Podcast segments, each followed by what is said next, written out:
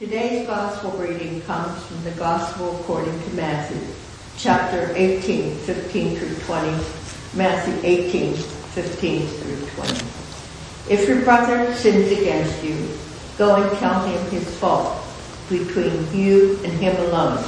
If he listens to you, you have gained your brother. But if he does not listen, take one of the two others along with you, that every change may be established by the evidence of two or three witnesses. If he refuses to listen to them, tell it to the church. And if he refuses to listen even to the church, let him be to you as a Gentile and a tax collector. Truly I say to you, whatever bind on earth shall be bound in heaven, and whatever you lose on earth shall be loosened in heaven.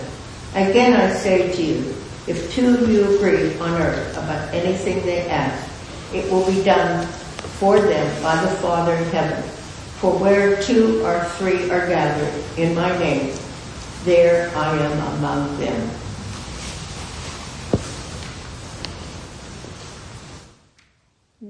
May the words of my mouth and the meditations of each of our hearts be pleasing and acceptable to you, O God, our rock and our redeemer. For quite a long time, I was baffled by what Jesus says toward the end of today's gospel passage. Truly I say to you, whatever you bind on earth shall be bound in heaven, and whatever you loose on earth shall be loosed in heaven. John Howard Yoder, in his book Body Politics, opened this up for me a number of years back when I first read that book. It is a book that I strongly recommend um, each of you check out at some point. Yoder says this about this passage. In this key passage of Matthew's gospel, Jesus instructed his disciples that when they would carry out this particular practice, following these simple instructions, their activity would at the same time be the activity of God. What you bind on earth is bound in heaven, he said. Matthew 18, 18. Jesus thereby mandated a specific human activity, describing in some detail how it should proceed. God would at the same time be acting in, with, and under that human activity. In other words, there is a connection between the work of the church and the ways that we in church community interact with one another and God's work. In rabbinic usage, and we see Jesus teaching here as a rabbi would have, bind is to obligate in some way, and loose is to release from obligation. Jesus is talking about obligations and release. We are given here a way to handle conflict within the community that shows us how to live into the kingdom of God and the work of God right here and right now. There are few places we are given such specific guidance in scripture. But the unity of the church is so important. Figuring out how to live together through disagreement is such a key element to the life that Christ sets out for the church that here we have some pretty explicit instructions. But that said, this passage is not important because it is a rule book for conflict management. It is important because it refocuses our goals as a community when the going gets rough. This is not a gotcha to the offender, but a way to seek reconciliation with our siblings in Christ. The purpose is not discipline, it is reconciliation, it is community. Jesus says something similar in the Gospel of John. In John 20, 23, if you forgive the sins of any, they are forgiven them. If you withhold forgiveness from any, it is withheld. While all of our sins surely have been forgiven in Jesus Christ, there is something spiritually crippling about leaving a sin against you unforgiven.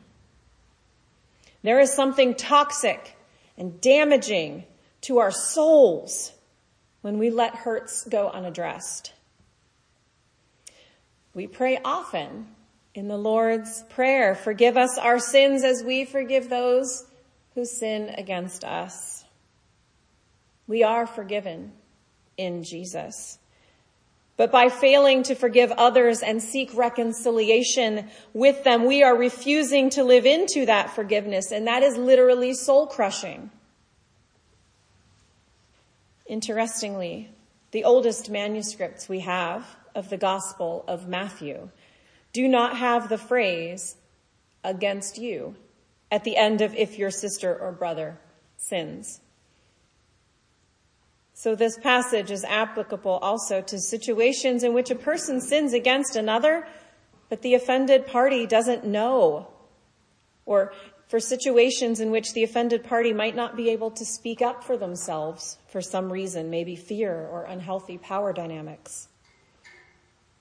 If you see another brother or sister do something hurtful to someone else and the hurt party doesn't know who did it or can't speak up for themselves, we are called to stand up for them, to confront the conflict. This is less about the sinner and more about looking out for those who have been hurt, even when they aren't able to stand up for themselves. It's not about tattling on people or gossip or judging the sin of others. I am not suggesting that we all go home and start calling up everyone we think is sinning in some way and telling them what's what. What this passage is talking about is when one person has been hurt directly by the actions of another. Because when we ignore, avoid, blow off, or try to justify situations in which a person has been hurt by a brother or sister in Christ, we allow toxic and dangerous patterns of interaction to fester in the community. I've seen that kill churches, seen that damage and destroy families and friendships. And that is a slow and painful death. This also puts responsibility on us to confront conflict and hurt and disagreement. It's very hard and sometimes painful work. But the church is not just a voluntary club that we come and go from as we please. We're missing the point if we are too quick to find a better fit where we agree with everyone. You will never find that. Not ever. You will not ever, ever find a church that always says and does things you agree with. You will not ever find a pastor or elders or deacons or staff who all do and say things you always agree with. There will be conflict. And Jesus says, get to it quickly and directly before it can grow. He goes on to say, if you come to the other and they aren't willing to talk or admit any wrongdoing, and there is no resolution, it does not bring reconciliation then get one or two other people involved as unbiased witnesses. Not a whole gang of people. This isn't a ganging up. Not the one or two people you know will be on your side. One or two people who have nothing invested emotionally in the situation. Because sometimes all it takes is another person who's not caught up in the emotional heat of a situation to see things in a clearer light. Maybe the other person wasn't wrong. Maybe you were. And those mediators you bring in will be able to help you see that. Either way, another person can be helpful. Again, there's nothing magical about it. But there is love in that vulnerable action of going to another person and saying, we need your help with this. Where are we going wrong here? And after that, the purpose of going to church leaders is not to get the offending party in trouble. It's to promote growth and healing. All through this process is the opportunity for growth, the goal of healing, the goal of wholeness in all relationships. Because if we are to grow as Christians, we have to be willing to help each other grow. We have to be willing to grow and change as a community.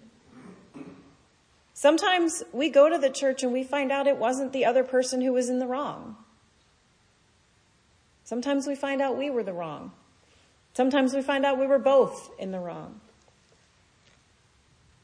Now it's really interesting where Jesus takes this train of thought after bringing in witnesses and then church leaders. If they refuse to listen even to the church, treat them as you would a pagan or a tax collector. Some churches throughout history have interpreted this as meaning excommunication. But how did Jesus treat pagans and tax collectors? There is not a single example in scripture of Jesus excommunicating a pagan or a tax collector. He treated them the same way he demanded the disciples treat little children just a few verses back before this. Let them come to me, he says. Treat them with respect and kindness and love. Give grace. Pray for them. Don't do anything that might cause them to sin or cause them harm. Do everything you can to love them and teach them and bring them back to God's desire for their life. Jesus continued to teach and love the pagans and the tax collectors, even when they weren't catching on very quickly. He sat with them, he taught them, and he continued to minister to them. He saw their unique potential and the possibilities for them through his grace. This passage is all about love, grace, and healing. This passage doesn't always get a lot of limelight, but we need to be careful not to blow it off because we cannot thrive in our faith journey without community life. I get really sad when I hear people tell me that they are spiritual but not religious, that they can be a Christian on their own. Because what that means is that they have a heart to grow and learn in a spiritual journey. They want that. But they have been wounded at some point by the church. The very place that is supposed to be the safe place for that sort of exploration. Church is a fellowship of believers who are united in Christ. We are a body, parts of a whole. This is why we can't grow as Christians if we are isolated from other Christians. I'm a Christian, but I just don't go to church. Doesn't work. Because then who's going to call us out on the areas in which we are stale or just flat out wrong and hurtful? We can't change and grow if we are unwilling to confront those places in which we need to change and grow. We can't change and grow if we don't see those places. Avoidance of conflict, refusal to deal with it or confront it or have difficult conversations or disagreements is harmful to the entire community. We're given this plan for reconciliation, not because this is a magic formula for conflict resolution, but because it is the loving thing to do. Approach the person who offended you with honesty, humility, and grace. Be upfront about how you felt. Be willing to admit if it was all just a big misunderstanding. Extend the hand of forgiveness and love. Be willing to confess and to ask for forgiveness and love. And assume the best about your brothers and sisters in Christ because something small left to fester grows with time. Something large grows even faster and larger. These wounds begin to spread and affect relationships outside of that which was originally affected. And this gnarled, chaotic mess of unresolved conflict and lack of forgiveness and grace kills churches. It destroys families. It tears apart friendships. The best relationships are always the ones in which you can say, that hurt my feelings. And know that you will be received with love and grace. Isn't the church meant to not just be friends with one another, but brothers and sisters? How much safer should we be here to confront these things when they are fresh before they cause lasting damage? This isn't an easy task, and Jesus knows it. I don't think there's anything Jesus asks us to do that is easy. If this were an easy task, we would all start there all of the time, and Jesus would not have had to have this conversation with the disciples in the first place. But as difficult as it is, Jesus tells us it's starting in this awkward place that will set the tone for healing and reconciliation in the relationship. Throughout the Gospel of Matthew, we see Jesus laying out the foundations for what will become the church. He's just been talking before this to the disciples about treating all people with respect and dignity, including little children. And then he goes on to tell them that they should never cause another person to stumble in their walk of faith. Don't cause another person to sin. And in this passage, he addresses the issue one step further. And if you happen to be hurt by another person's sin, here's how to handle it. Not causing another person to sin is important.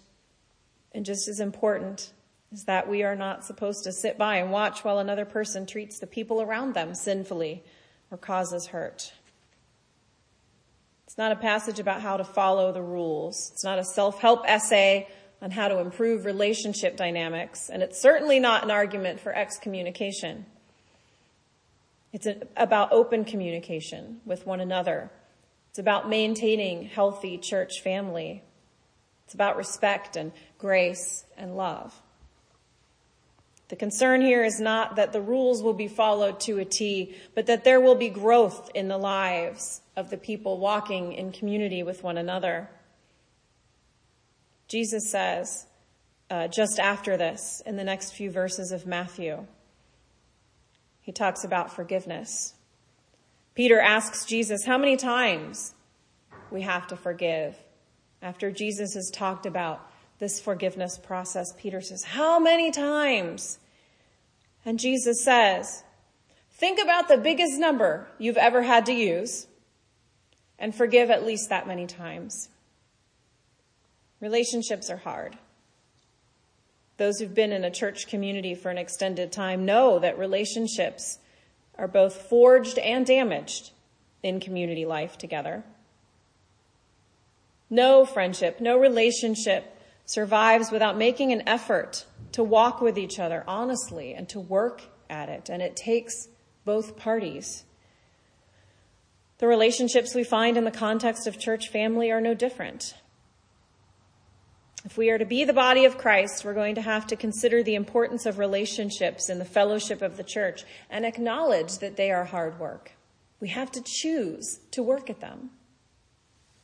But God put you here for a reason.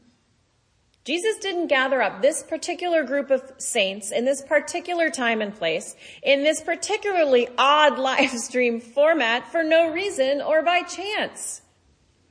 This specific community living out its life the way that it is right now matters. The Holy Spirit is the one who brought these two congregations together four years ago and who timed things just right.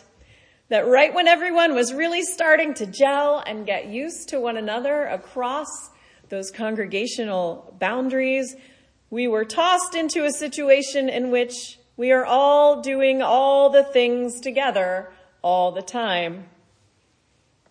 Emsworth and St. Andrews have done nothing separately in the past year. And that is a beautiful spirit led thing. Hasn't been easy, but it's been good. Those of you who've been part of this community for the better part of a century and those who've been here just a couple years, you are all here right now for a reason.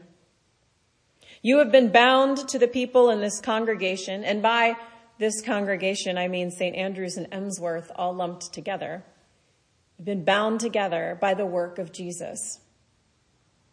Take a moment and just let that sit with you. You were chosen and gathered into this community for a reason, for this time and this place and this unusual circumstance. It is not an accident that you are worshiping with us today in this way. The well-being of every person in this community matters so deeply that Jesus left us instructions on how to live together through inevitable conflict and troubles. Each person matters so deeply that every wound is to be tended to and healed. And what a weight lifted off of our spirits that is. What a soul nourishing moment to be truly released from those burdens. To sum up, let me read another piece from Yoder's Body Politics. In sum, to be human is to be in conflict, to offend and to be offended. To be human in the light of the gospel is to face conflict in redemptive dialogue. When we do that, it is God who does it. When we do that, we demonstrate that to process conflict is not merely a palliative strategy for tolerable survival or psychic hygiene but a mode of truth finding and community building. That is true in the gospel. It is also true in the world. Amen.